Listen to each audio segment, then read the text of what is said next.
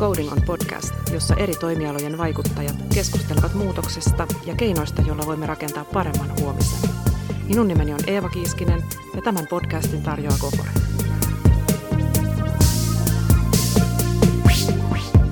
Tässä jaksossa keskustelemme vastuullisesta liiketoiminnasta ja siitä, miten paine vastuullisuuteen on jatkuvassa kasvussa.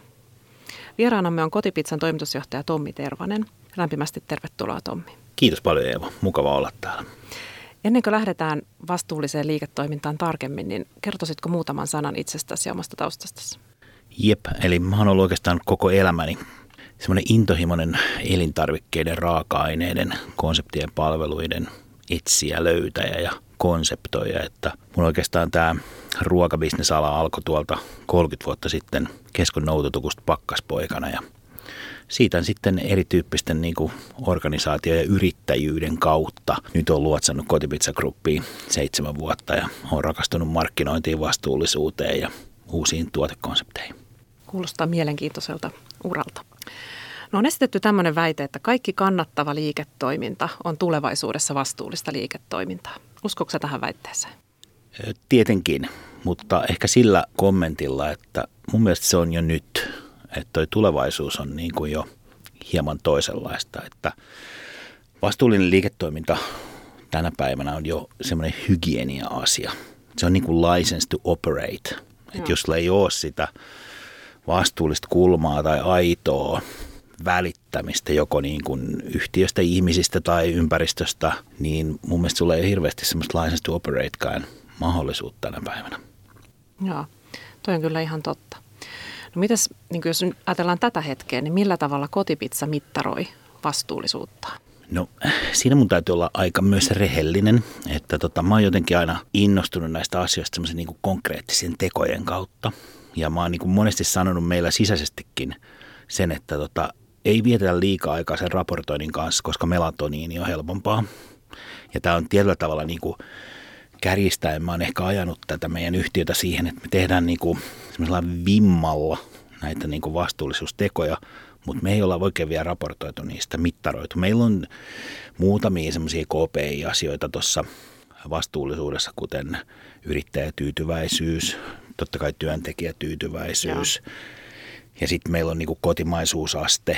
Me ollaan katsottu paljon, että kuinka kaukaa meidän tavarat tulee, mutta semmoista systemaattista raportointia ei vielä ole, mutta ilokseni mä oon niin huomannut sen, että meillä on nyt tota, siihen löytynyt resursseja. Me aletaan mittaan tämmöistä hiilijalanjälkeä. Ja jotenkin kun mä kuen tämän vastuullisuuden tänä päivänä, niin siihen liittyy aika paljon ihminen. Siis tämmöinen niin kuin ihan ihmisen käsitys maailmasta. Et ennen puhuttiin vastuullisuudesta sillä että No se on tämmöistä niin ympäristömitattavaa jätettä Joo. tai kulutusenergiaa.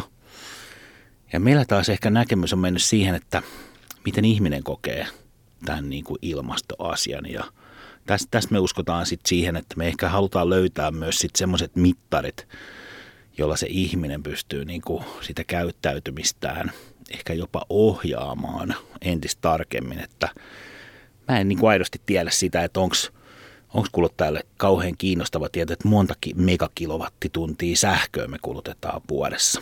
Onko Joo. se enemmän sit sitä melatoniini juttua vai pitäisikö meillä olla enemmän semmoinen niin appi, joka kertoo sulle, että jos sä oot päättänyt, että sun niin kuin vastuullinen kulutuspolkus esimerkiksi rajoittuu tiettyihin raaka-aineisiin tai tiettyihin tuotteisiin, jotka kompensoidaan, niin me voitaisiin niin kuin auttaa sen ihmisen käyttäytymistä tässä niin kuin aika hard, ha, niin kuin haastavassa ja jopa niin kuin ehkä ahdistavassakin maailmankuvassa. Tämä on ihan totta. Ja jollain lailla tällä hetkellä on tietysti niin kuin hirveän tervetullut ilmiö, että ilmastonmuutoksesta ja näistä asioista puhutaan paljon, mutta kyllähän yksilö saattaa jäädä siinä vähän niin kuin semmoisen informaatioähkyn ja toisaalta vähän sen ahdistuksensa kanssa sitten yksin, että no mitä mun oikeasti kannattaa tehdä tai mitä muuttaa, jotta sillä olisi jotain vaikutuksia. Joo ja sitten me ollaan niin kuin ihan tuosta liiketoiminnastakin huomattu tuolta meidän niin kuin digitaalisuudesta ja tavallaan tuosta kuluttajakäyttäytymistä tämmöisen niin kuin, varsinkin nuoremman kohderyhmän niin kuin kustomoinnin tarve, Joo. mikä näkyy niin kuin tuotekehityksessä. Niin mä vähän luulen, että elämä on tehty kustamoitavaksi. Että niin kuin ihmiset haluaa yhä enemmän niin kuin päättää itse niistä asioista, mihin ne haluaa ottaa kantaa, mistä ne haluaa olla kiinni. Ja jotenkin mun mielestä olisi vaan niin mahtavaa tämmöisenä niin kuin, tavallaan 32 vuotta vanhana brändinä, joka sitten on kuitenkin uudistunut ja pystyisi tulee vähän toisella kulmalla, ettei vaan niin kuin, tuo sitä tuotetta, vaan antaa semmoista niin kuin, kustomoitavaa elämää sen niin kuin appin kautta. Joo. Toi on tosi jotenkin herkullinen ajatus, jos voi nyt pizzan yhteydessä tällaista käyttää. Pizzaan kuuluu aina herkullisuus, tiedät sen hyvin. Joo.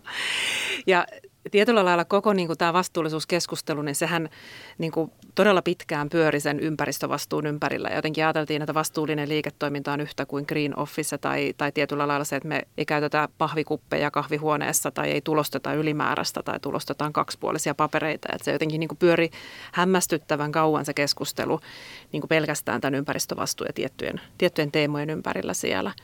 Ja toki esimerkiksi me Koforessa tällä hetkellä tehdään samaa työtä, että mitataan sitä omaa hiilijalanjälkeä ja, ja sitä tehdään, tehdään niin kuin monessa paikassa, mikä on erityisen tervetullutta.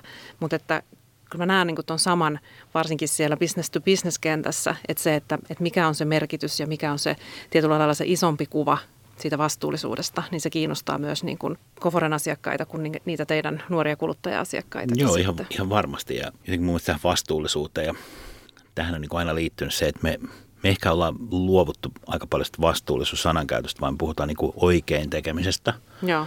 kunnon liiketoiminnasta ja sitten hyvien puolella olemisesta. Et ne, niin kuin, ne resonoi ehkä paremmin sit varsinkin tuolla kuluttajarajan B2C-puolessa, kun se vastuullisuus on se on hyvä asia, että siitä puhutaan paljon ja se on tullut niin kuin läsnä tätä meidän arkea, mutta kyllä se vielä monelle on vähän semmoinen harmaa eminenssi, että mi- mitä vastuullisuus, miltä se näyttää, maistuu ja tuoksuu ja mitä se tarkoittaa niin kuin joka päivä. Joo, tuo hyvien puolella oleminen jotenkin ihanasti sanottu. Me kaikki halutaan olla hyvien puolella. niin? Joo. Joo. No mitä sitten, jos ajatellaan erityisesti teidän bisnestä, että kun vastuullisuuden yhteydessä puhutaan just tästä ympäristövastuusta, sitten sosiaalisesta tai yhteiskuntavastuusta ja taloudellisesta vastuusta, niin teidän bisneksessä ja ylipäätään elintarvikealalla tietysti korostuu tämä toimitusketjun monimutkaisuus ja se raaka-aineiden alkuperä, johon jo tuossa viittasitkin. Miten te selvitätte tätä ja miten te pidätte huolen siitä, että teidän valinnat on vastuullisia?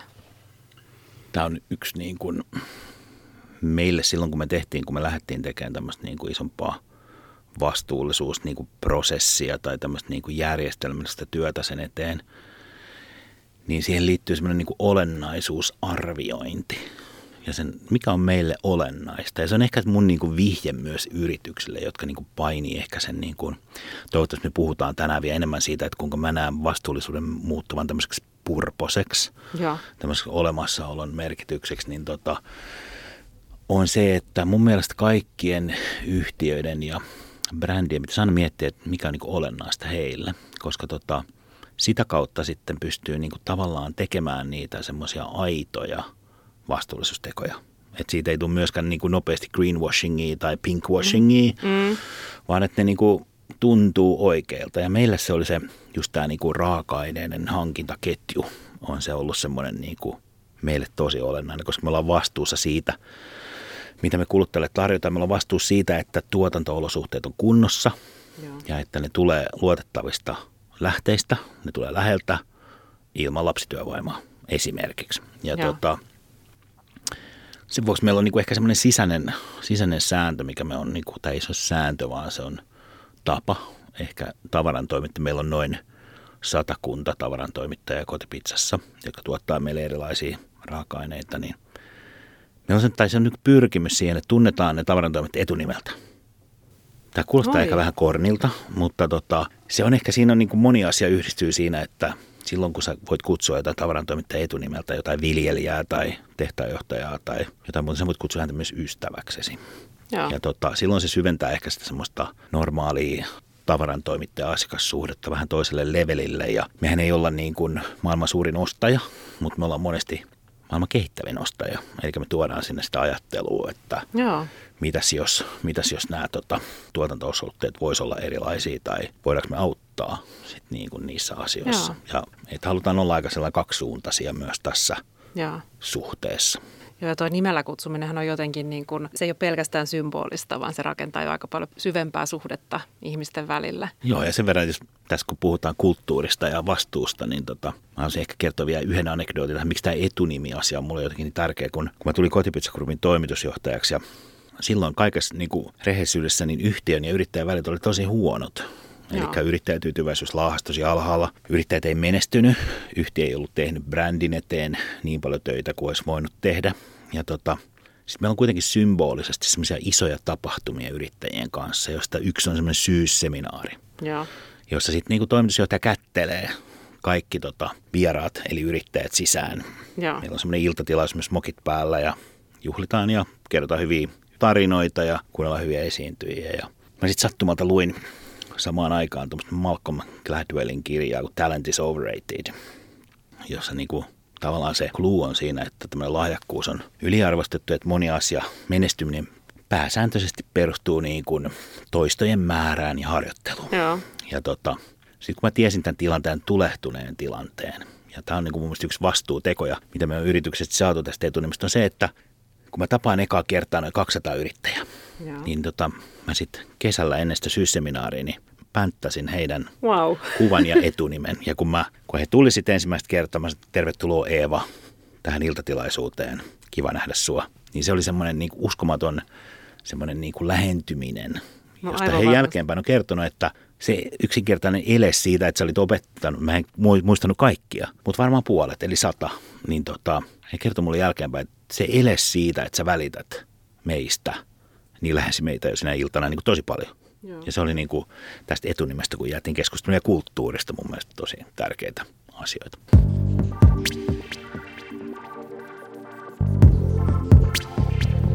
Sä oot lausunut, että te kotipizzassa haluatte varmistaa, että jokainen päivä on ilmastopäivä.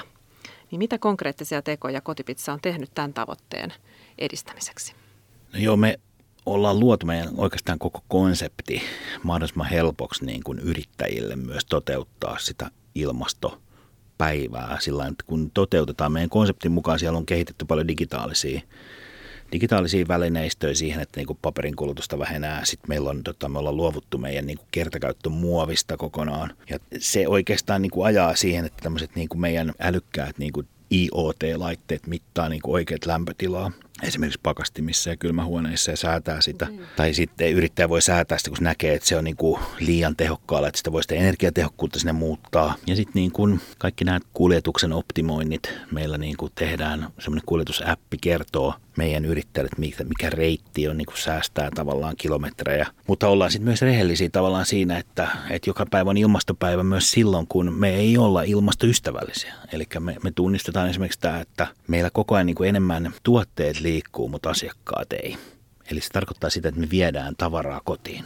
Ja me viedään tavaraa kotiin fossiilisilla polttoaineita käyttäen. Mutta se on, se on myös mun mielestä tärkeää vastuullisessa yhtiössä tunnistetaan myös tämä niin kuin ongelma. Tämä ei ole ilmastopäivä tai tämä ei niin kuin kuulu ehkä siihen ilmastopäivään. Ja sitä me etsitään ratkaisuja sille, että onko se sitten niin kuin vaihtoehtoiset kuljetusvälineet, sähköpyörät, öö, sähköautot, kaikki tämmöiset. Että tota, mutta pääsääntöisesti se konsepti pyritään luomaan sillä, että sitä toteuttaessaan syntyy, niin kuin meillä on semmoinen arvonluontimalli, missä meillä on niin kuin tämmöinen niin kuin inhimillinen, luonnonmukainen ja taloudellinen niin kuin resurssi, joka me halutaan palauttaa sinne luontoon. Eli me halutaan olla niin kuin nettopositiivisia.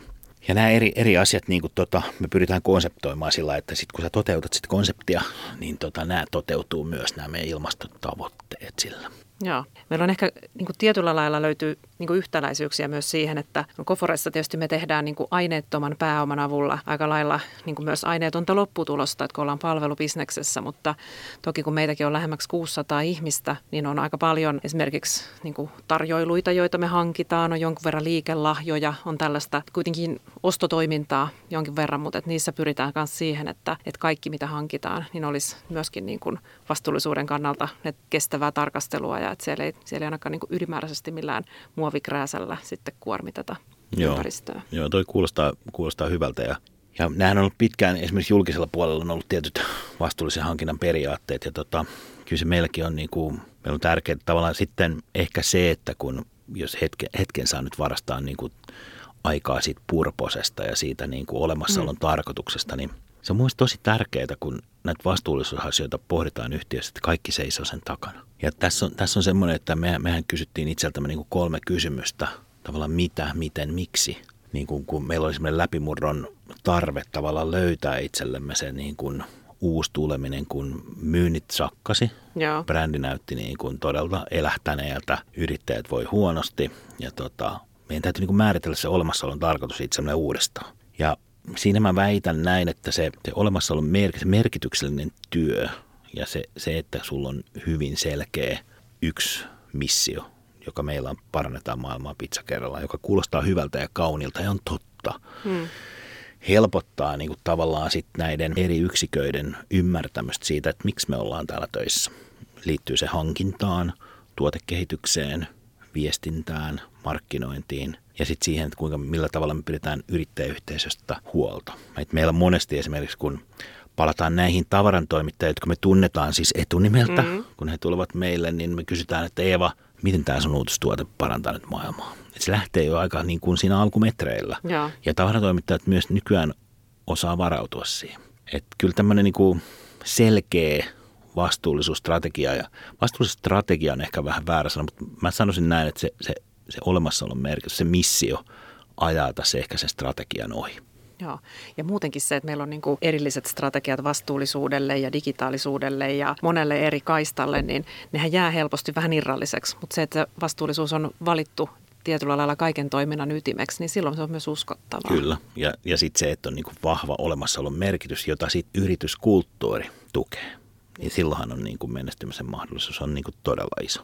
Joo. No oikeastaan seuraava kysymys liittyykin tuohon, että mitenkä teillä ylipäätään tätä kulttuuria ja siinä sitten mukana vastuullisuutta, miten niitä edistetään organisaatiossa, joka koostuu yrittäjistä, tämmöisestä verkostosta, toimijoita, joilla on tietysti myös omat tavoitteensa? Tämä on, tämä on se kultainen kysymys tässä podcastissa uskaltaisin väittää. Tota, me, me huomattiin ehkä se kulttuurin tarve, jälleen kerran niin painotan sitä, että niin kuin ehkä se on ollut oma johtamistyyli myös semmoinen niin action-based movie hero-malli, että tota, tehdään paljon konkreettisia tekoja, mennään eteenpäin, ohjataan niitä, mutta sitten samaan aikaan huomattiin, että sekä tässä vastuullisuudessa, mutta myös siinä, että tulee uusia niin kuin liiketoimintamalleja, digitaalisuus kasvaa, tietyt vanhat toimintamallit disruptoituu pois ympäriltä, tulee lisää brändejä, tulee mm. uusia tuotteita, tulee paljon lisää uusia ihmisiä, niin huomattiin, että, että samaan aikaan yhtiö, mutta maailma menee niin kuin kompleksisemmaksi. Ja tota, tajuttiin se, että, että me ei niin tällä nykymeiningillä pärjää, vaan meidän täytyy niin luoda tätä kulttuuria sen vastuullisuuden ympärille ja toimintamalleja. Ja me lähdettiin sitten niinku oikeastaan purkaan sitä semmoisella kulttuuri due diligenceilla. Eli me tosi paljon niinku kysyttiin meidän yhtiöissä ja yrittäjiltä sitä, että mikä on niinku kaikista merkityksellisintä sun työssä. Mikä on niinku se kaikista tärkein asia. Ihan siis, niinku, ettei tehty edes kauhean laajaa ja. kysymyspatteristoa. Ja sieltä sitten nousi, pintautui semmoinen asia, että meillä saa olla sellainen kuin on, oma itsensä. Eli siis alettiin sitten nostaa tätä suvaitsevaisuutta, ja. kulttuuria. Mutta sitten samaan aikaan niin kuin ihmiset kaipaa, kaipaa aika paljon siinä itse ohjautuvassa kulttuurissa kuitenkin sit prosesseja ja semmoista niin kuin ohjaamista ja työkaluja. Ja sitten me lähdettiin oikeastaan kirjoit, me kirjoitettiin semmoinen kulttuurimanifesti, semmoinen, tota, miten me, mikä on meidän arvopohjan ympärillä. Meillä on niin kuin kolme arvoa, jolla me johdetaan tätä yhtiötä, joka on siis rakasta sitä, mitä teet. Tämmöinen niin kuin intohimo. Meillä on 15 miljoonaa asiakaskohtaamista vuodesta joka kerta. Meidän ihmisten sydän on lattialla, kun ne kokee sen siellä liikkeissä. Sitten meillä on toinen arvo, halu kokeilla, tahto onnistua, joka kuvastaa sitä taas, että me ollaan tosi liinisti, tehdään tuommoisena niin brändinä töitä. Että me aika useasti otetaan tuote tai palvelu nopeasti live käyttöön. Sitten kärsitään selkänahoissamme, että tämä on ihan paska ja sitten niin joudutaan välillä korjaamaan sitä. Sitten joskus saadaan vähän uploadeja oikein hyvä, mennään eteenpäin. Mutta mä oon niin puhunut, että me ei jäädä semmoiseen niin kampaviineri hautaan sinne toimistolle, jossa niin kuin vaan kampaviinerit vaihtuu eikä mikään muu asia. Mä oon kuullut tarinoita tuosta kampaviinerin no niin, haudasta. Se on hienoa, että se on kiirinyt jo maine siinäkin eteenpäin. Ja tota, ja sitten kolmas on se niin kuin yhdessä tekeminen näissä niin kuin matriiseissa ja hyvin autonomiset niin kuin ketterät tiimit. Vähemmän ehkä raportointivastuut, mutta päätösvastuuta. Joo. Aika paljon. Ja näiden niin kuin arvojen sisään me on rakennettu sitten tämmöinen niin kuin kulttuurikompassi. Ja tota, siitä on ehkä niin kuin vähän jopa pelillistetty. Se, että siellä on niin kuin selkeitä teemoja, joista eri yksiköt on aina vastuussa sen kuukauden teemasta. Et johtoryhmä oli ensimmäisenä vastuussa tota, semmoisesta teemasta kuin kiitä. Ja me tehtiin semmoisia laminoituja kiitoskortteja, joihin sisältyi aika semmoista symboliikkaa, että sä pystyit sen niin kuin ojentamaan ja kertomaan tietystä asioista, mistä on ollut todella kiitollinen ja tyytyväinen ja hauska kiittää. Ja mun tavallaan unelma olisi se, että, että ne niin kuin kiitoskortit lähtisivät myös meidän yhtiön ulkopuolella. Että joku voi kiittää yhtiön ulkopuolella jotain sidosryhmää tai jotain muuta, mutta ne, ne alkaisi elämään omaa Joo. elämäänsä. Joo. Noilla, noilla me ollaan niin kuin siitä teet. Ja sehän on semmoista työtä, mitä koko ajan jatketaan. Joo. Jatketaan ja löydetään niin kuin aitoa. Niin kuin, että et se on myös läsnä, niin kuin mä sanon aina, että, että pitää olla tämä läsnä tämä visio tai tämä missio ja sitten niin kuin strategia, koska niin kuin tuossa kolme vuotta sitten mä luin Kauppalehden haastattelussa todettiin näin, että ylimmästä johdosta 13 prosenttia osaa kertoa yhtiönsä strategian selkeästi. 8 prosenttia keskijohdosta ja 2 prosenttia henkilökunnasta, niin tota, että olkaa selkeitä, olkaa niin kuin helppoja ja semmoisia niin kuin, Mielestäni siihen, vähän siihen yrityksen kulttuuriin pitää myös vähän osata rakastua. Joo. Tiivistit tuossa tosi hyvin sen, että mikä usein on se ongelma siinä, että no miksei se strategia jalkaudu niin syystä, että sitä ei kukaan oikein ymmärrä. Tai että se on kirjoitettu jollain lailla toiveajatteluksi siitä, että mitä me ehkä haluttaisiin olla, mitä me niin kuin jotenkin oikein isolla pensselillä maalaten niin kuin missä me itsemme näemme ja sitten vielä pahimmassa tapauksessa kaikki kilpailijat näkee siinä aika lailla samassa taulussa itsensä, että ei edes erottauduta niistä. Kyllä ja tässä, tässä mä jotenkin aina uskonut semmoisen niin kuin myös visuaalisuuden voimaan. Joo.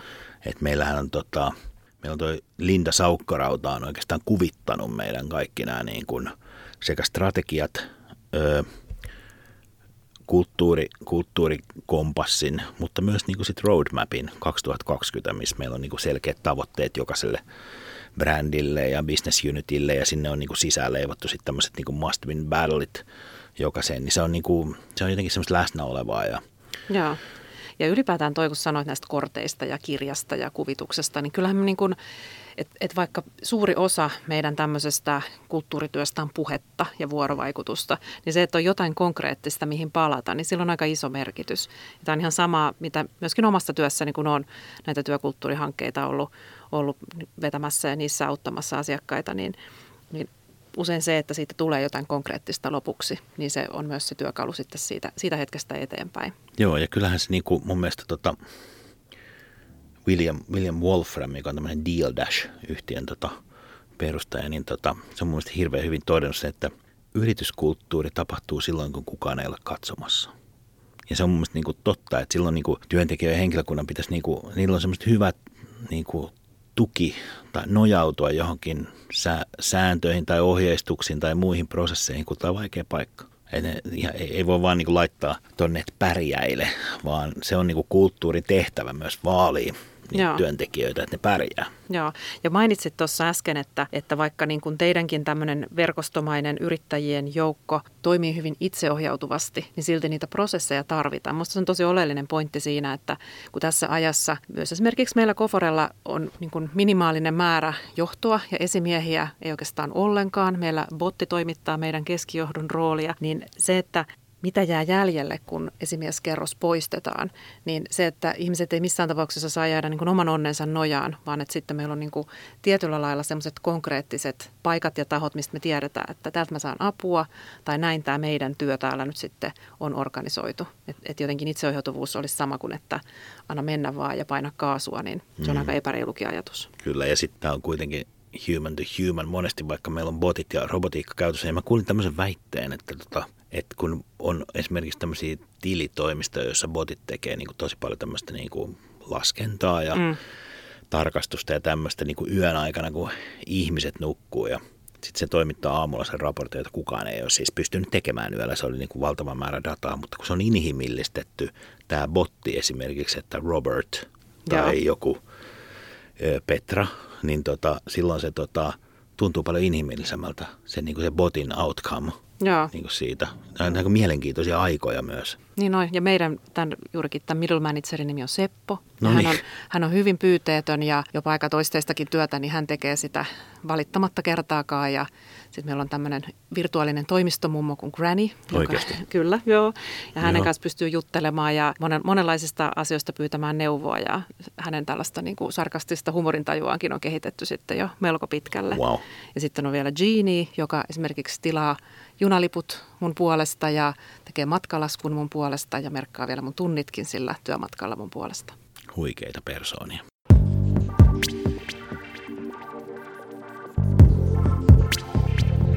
Jos mennään vielä, sä oot tästä miksi työtä tehdään paljon jo puhunutkin, mutta että millä tavoilla kotipizza gruppi ja sitten toisaalta nämä yrittäjät itse huolehtii omista työntekijöistä? Että miten siitä ihan konkreettisesti työhyvinvoinnista ja sitä varmistetaan?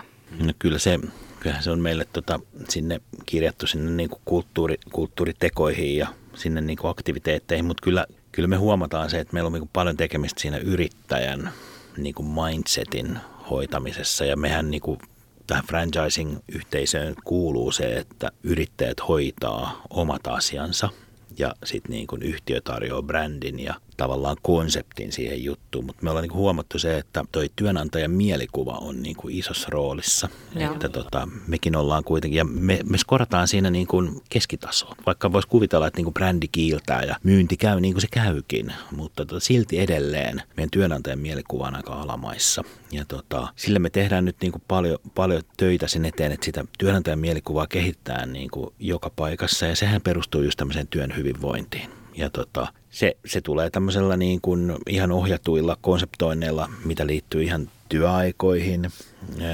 sisältöihin tykypäivässä ja niin edelleen, että se on oikeastaan enemmän meillä semmoista rohkaisevaa siihen suuntaan, kun me nähdään myös niin kuin tosi laajalla spektrillä, että toisiin paikkoihin on jonoa työntekijöistä ja toiset ei tahdo saada millään. Okei. Okay. Ja tämä, vaikka tässä puhutaan niin kuin väestö, väestökasvuennusteista ja muuttovirtojen niin kuin negatiivisuudesta ja positiivisuudesta, niin silti se on aika usein kuitenkin, niin kuin, miten yhtiöbrändi esittäytyy sinne niin kuin ulkomaailman asiakkaisiin ja moniin muihin, millä rakennetaan se työnantajamielikuva ja Joo. saadaan uusia ihmisiä töihin ja se tulee just sillä että ihmiset kokee, että tuolla on kiva olla töissä ja siitä myös niin kuin viestitään ulospäin siitä, kuinka sitä hyvinvointia kehitetään. Joo. Ja tämä on itse asiassa, kun ajatellaan sitä, että miten ne osaavat ihmiset saadaan töihin, miten motivoituneet ihmiset saadaan tulevaisuudessa töihin, niin tiedetään, että työvoimasta on joka alalla kilpailua. Sitä on jo nyt, mutta tulevaisuudessa se tulee olemaan vielä enemmän ihan meidän sen väestörakenteenkin huomioon ottaen. Ja esimerkiksi tässä IT-bisneksessä on tietty tämmöinen, niin kuin, että mitä pidetään vaikka etuina tai mitä, mitä, mitä työnhakijat olettaa, että he saa, kun he tulee töihin, niin ne on jo jopa semmoisia niin kuin hygieniatekijöitä tai aika lailla niin kuin itsestään selviäkin juttuja.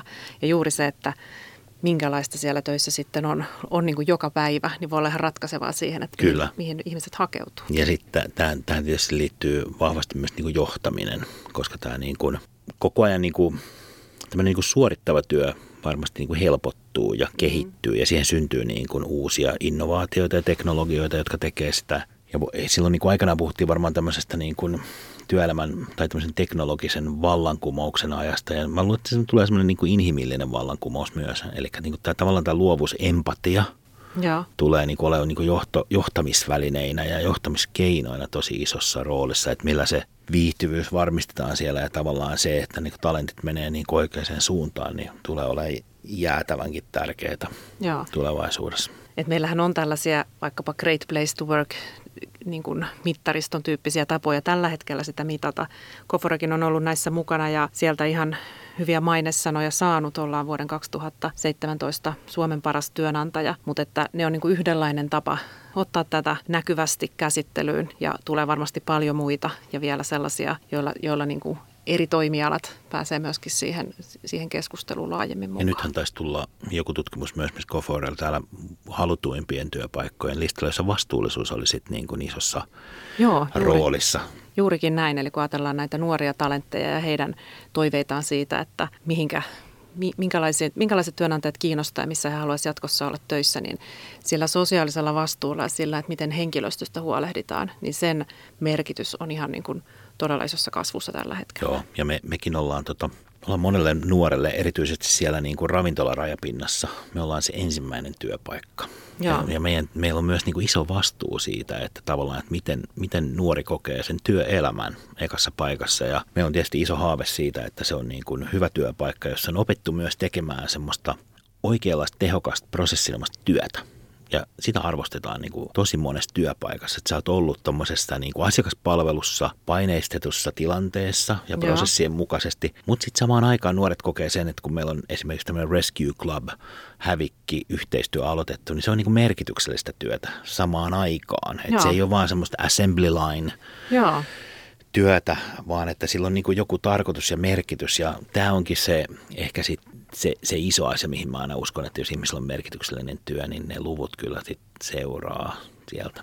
Joo, ja toinen itse kun sä kerroit siitä sun omasta keskon, oliko se pakasteen hoitamisen Joo. siitä ensimmäisestä duunipaikasta, niin jollain lailla, että mehän itse niin rakennetaan se merkityksellinen urapolku, mitä mä oon oppinut missäkin vaiheessa ja mitä on tullut eri, eri työpaikoissa ikään kuin sinne reppuun mukaan, niin Tuo on hirveän hyvä pointti, että tietyllä lailla siitä suorittavammasta työstä löytyy sellaisia merkityksiä tässä ajassa, jotka varmasti ne ensimmäisen työpaikan omaavat nuoret, niin he pystyvät niin tietyllä lailla kantamaan ihan eri tavalla. On joo, ja mulla on vielä niin kuin äärimmäisen semmoinen väkevä anekdootti tähän vielä jaettavaksi semmoinen, kun niistä keskoajoista puhutaan, niin 94 vuonna. Mä olin siis Keskolla ostajana ja mulla vastuulla oli muun muassa pirkkamerkkien kehittäminen eri semmoisiinkin eksoottisiin tuoteryhmiin kuin tuontisäilykkeet, kuivat hedelmät ja pähkinät. Niin, tota, mun ensimmä, yksi ensimmäisiä työmatkoja oli Manilaan tota, noin Filippiineille ja sitten mä ajattelin, että nyt pukeudutaan jo työmatkalle hyvin ja parempaa seppälää kävi hakemassa ja kravatin ja 24 tuntia lentokoneessa ja sitten tota, sieltä hoipuin Nino Aginon kansainvälisellä kentällä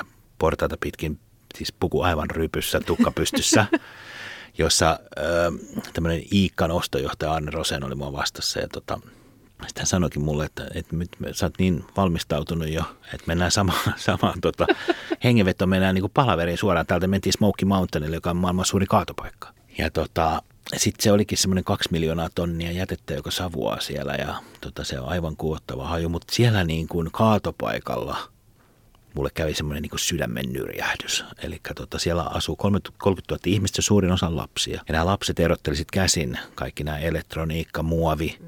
metalli ja tämmöiset. Ja mä sitten jotenkin 24-vuotiaana siellä se puku päällä, haisevalla kasalla, näin niitä lapsia. Jotenkin mä päätin silloin, että, että jos mä joskus teen jotain bisnestä, niin sen täytyy tehdä myös jotain hyvää. Että just niin kuin sä sanoit Eeva, että tämmöisen niin kuin nämä, nämä tavallaan näissä urapoluilla on tämmöisiä hetkiä. Ja niitä ei pidä väheksyä niitä hetkiä. Että ne on sitten kuitenkin, että tämäkin sitten mulle alkoi, kun mä tulin kotipizzan toimitusjohtajaksi siitä 15 vuotta myöhemmin, joo, vähän enemmänkin, 20 vuotta myöhemmin, niin tota, sitten mulle tuli se sama tuoksu, alkoi tuoksua siinä puusta. Mä tajusin, että tämä vastuullisuushan on tämä juttu tässä. Että tota, tätähän me lähdetään nyt kotipizzassa viemään eteenpäin vahvasti. Että ne on niin merkityksellisiä hetkiä. On. Kiitos tästä tarinasta. Ei mitään. Ehkä sieltä kaatopaikalta, jos palataan, niin aika usein paine tähän vastuulliseen päätöksentekoon kasvaa erityisesti sellaisessa hetkessä, kun toimialaa tai jotain yksittäistä yritystä kohtaa kriisi. Niin miten sä sanoisit tietyllä lailla, käydäänkö elintarvikealan sisällä nyt keskustelua siitä, kun aina välillä joku tietty aihe tai raaka-aineen tuotanto esimerkiksi saattaa nousta niin keskusteluun? Kyllä sitä käydään nyt varmaan niin kuin iso, isoja asioita on just tämän ilmaston kannalta tämmöiset niin kuin maitoon liittyvät asiat ja juustoon liittyvät asiat. Mekin, mekin käytetään miljoona kiloa juustoa, joka tarkoittaa 10 miljoonaa litraa maitoa, josta 70 maitotilaa Suomessa on elantonsa suoraan meidän juustosta.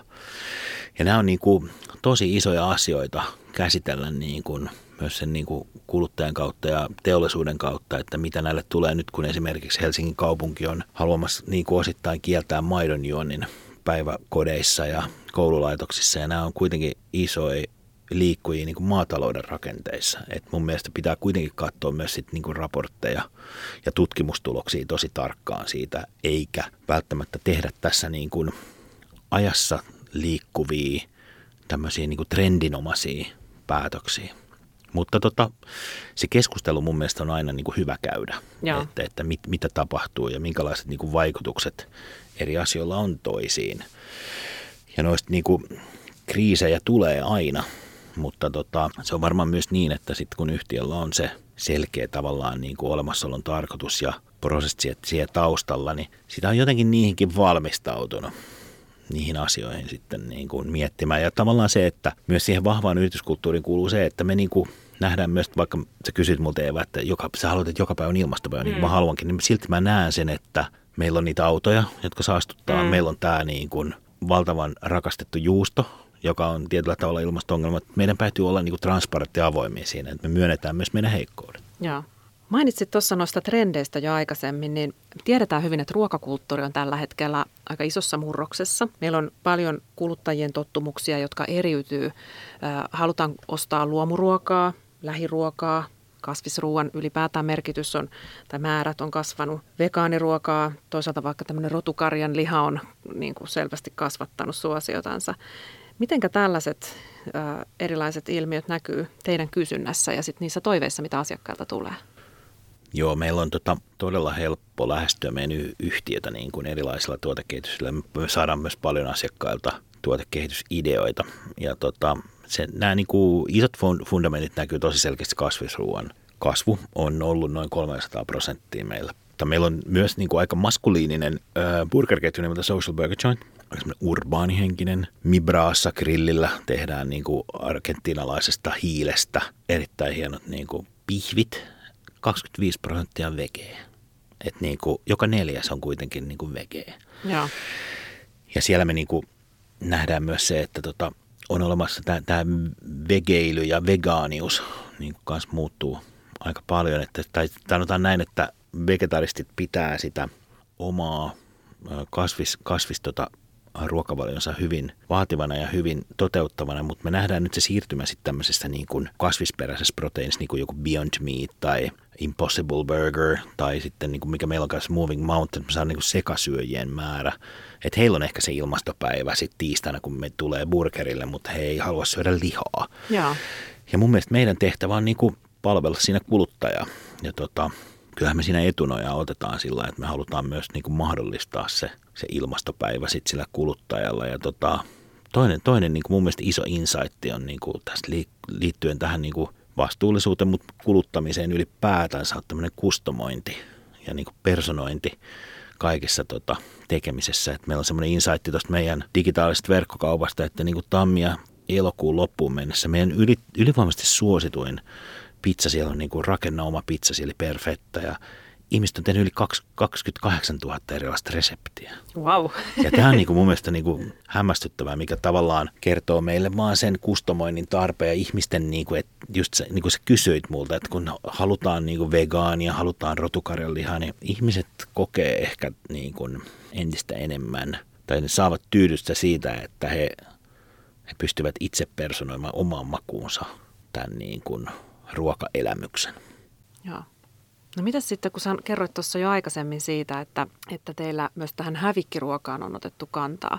Kiertotalous ylipäätään teemana on kiinnostava ja myöskin keskustelu sen ympärillä käy vilkkaana. Mutta mitä te teette tälle ravintoloihin jäävälle ylimääräiselle ruoalle? Kerrotko siitä vähän lisää? Joo, meille tota, meillähän kaikki tuotteet valmistetaan tilauksesta. Meillä ei semmoista niin kuin haudutettua pizzabuffaa, lohen kiitos ole vielä, eikä tule joka sitten niinku lounan jälkeen kärättäisi jonnekin tuota biojätteeseen, vaan meillä tehdään kaikki aina tilauksen mukaan. Tota, mutta me tehdään virheitä.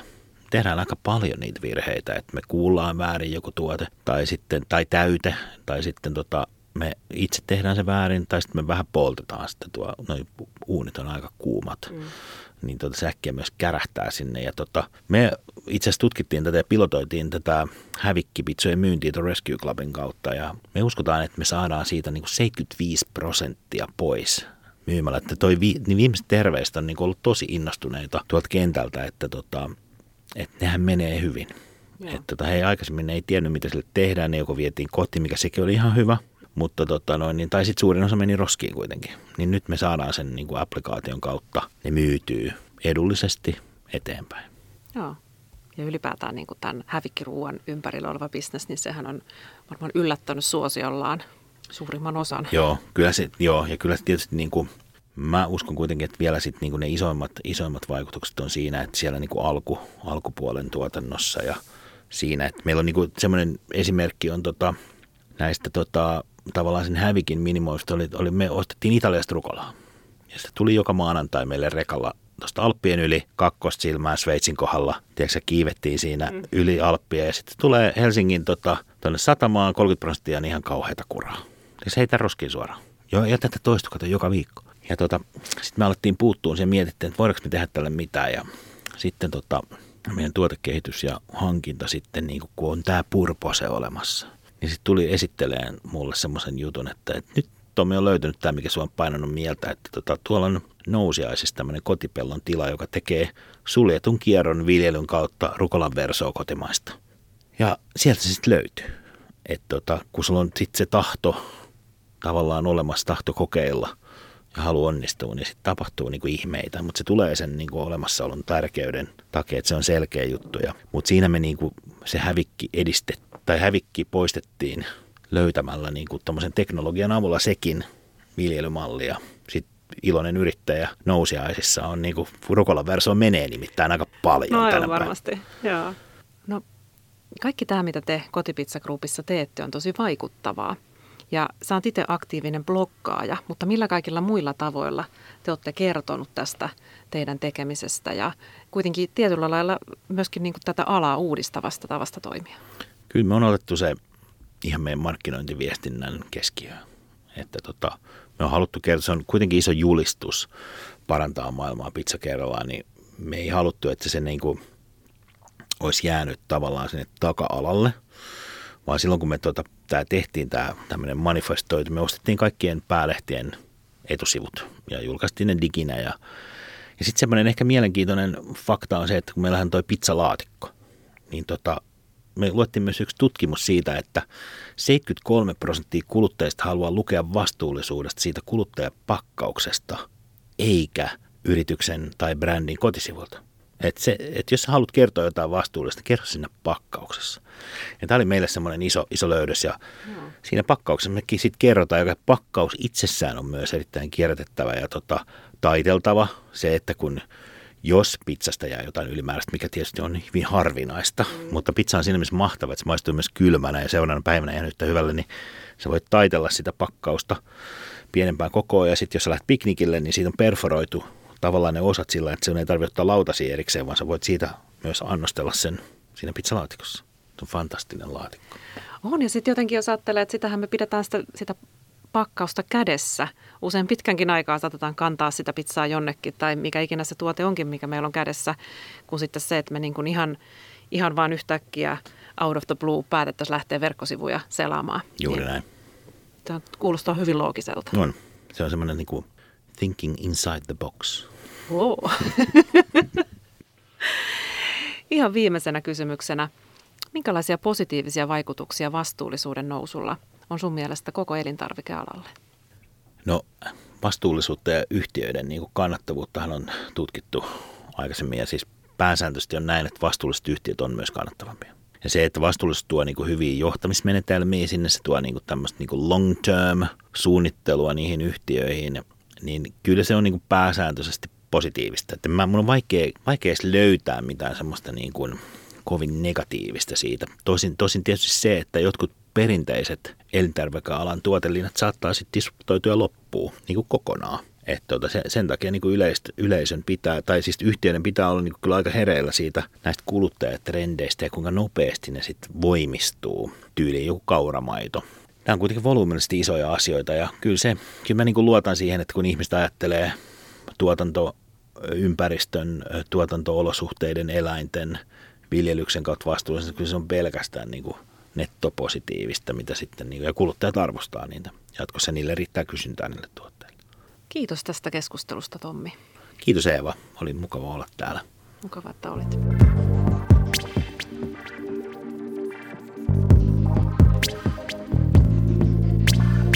Tämä oli osa Recoding podcast-sarjaa.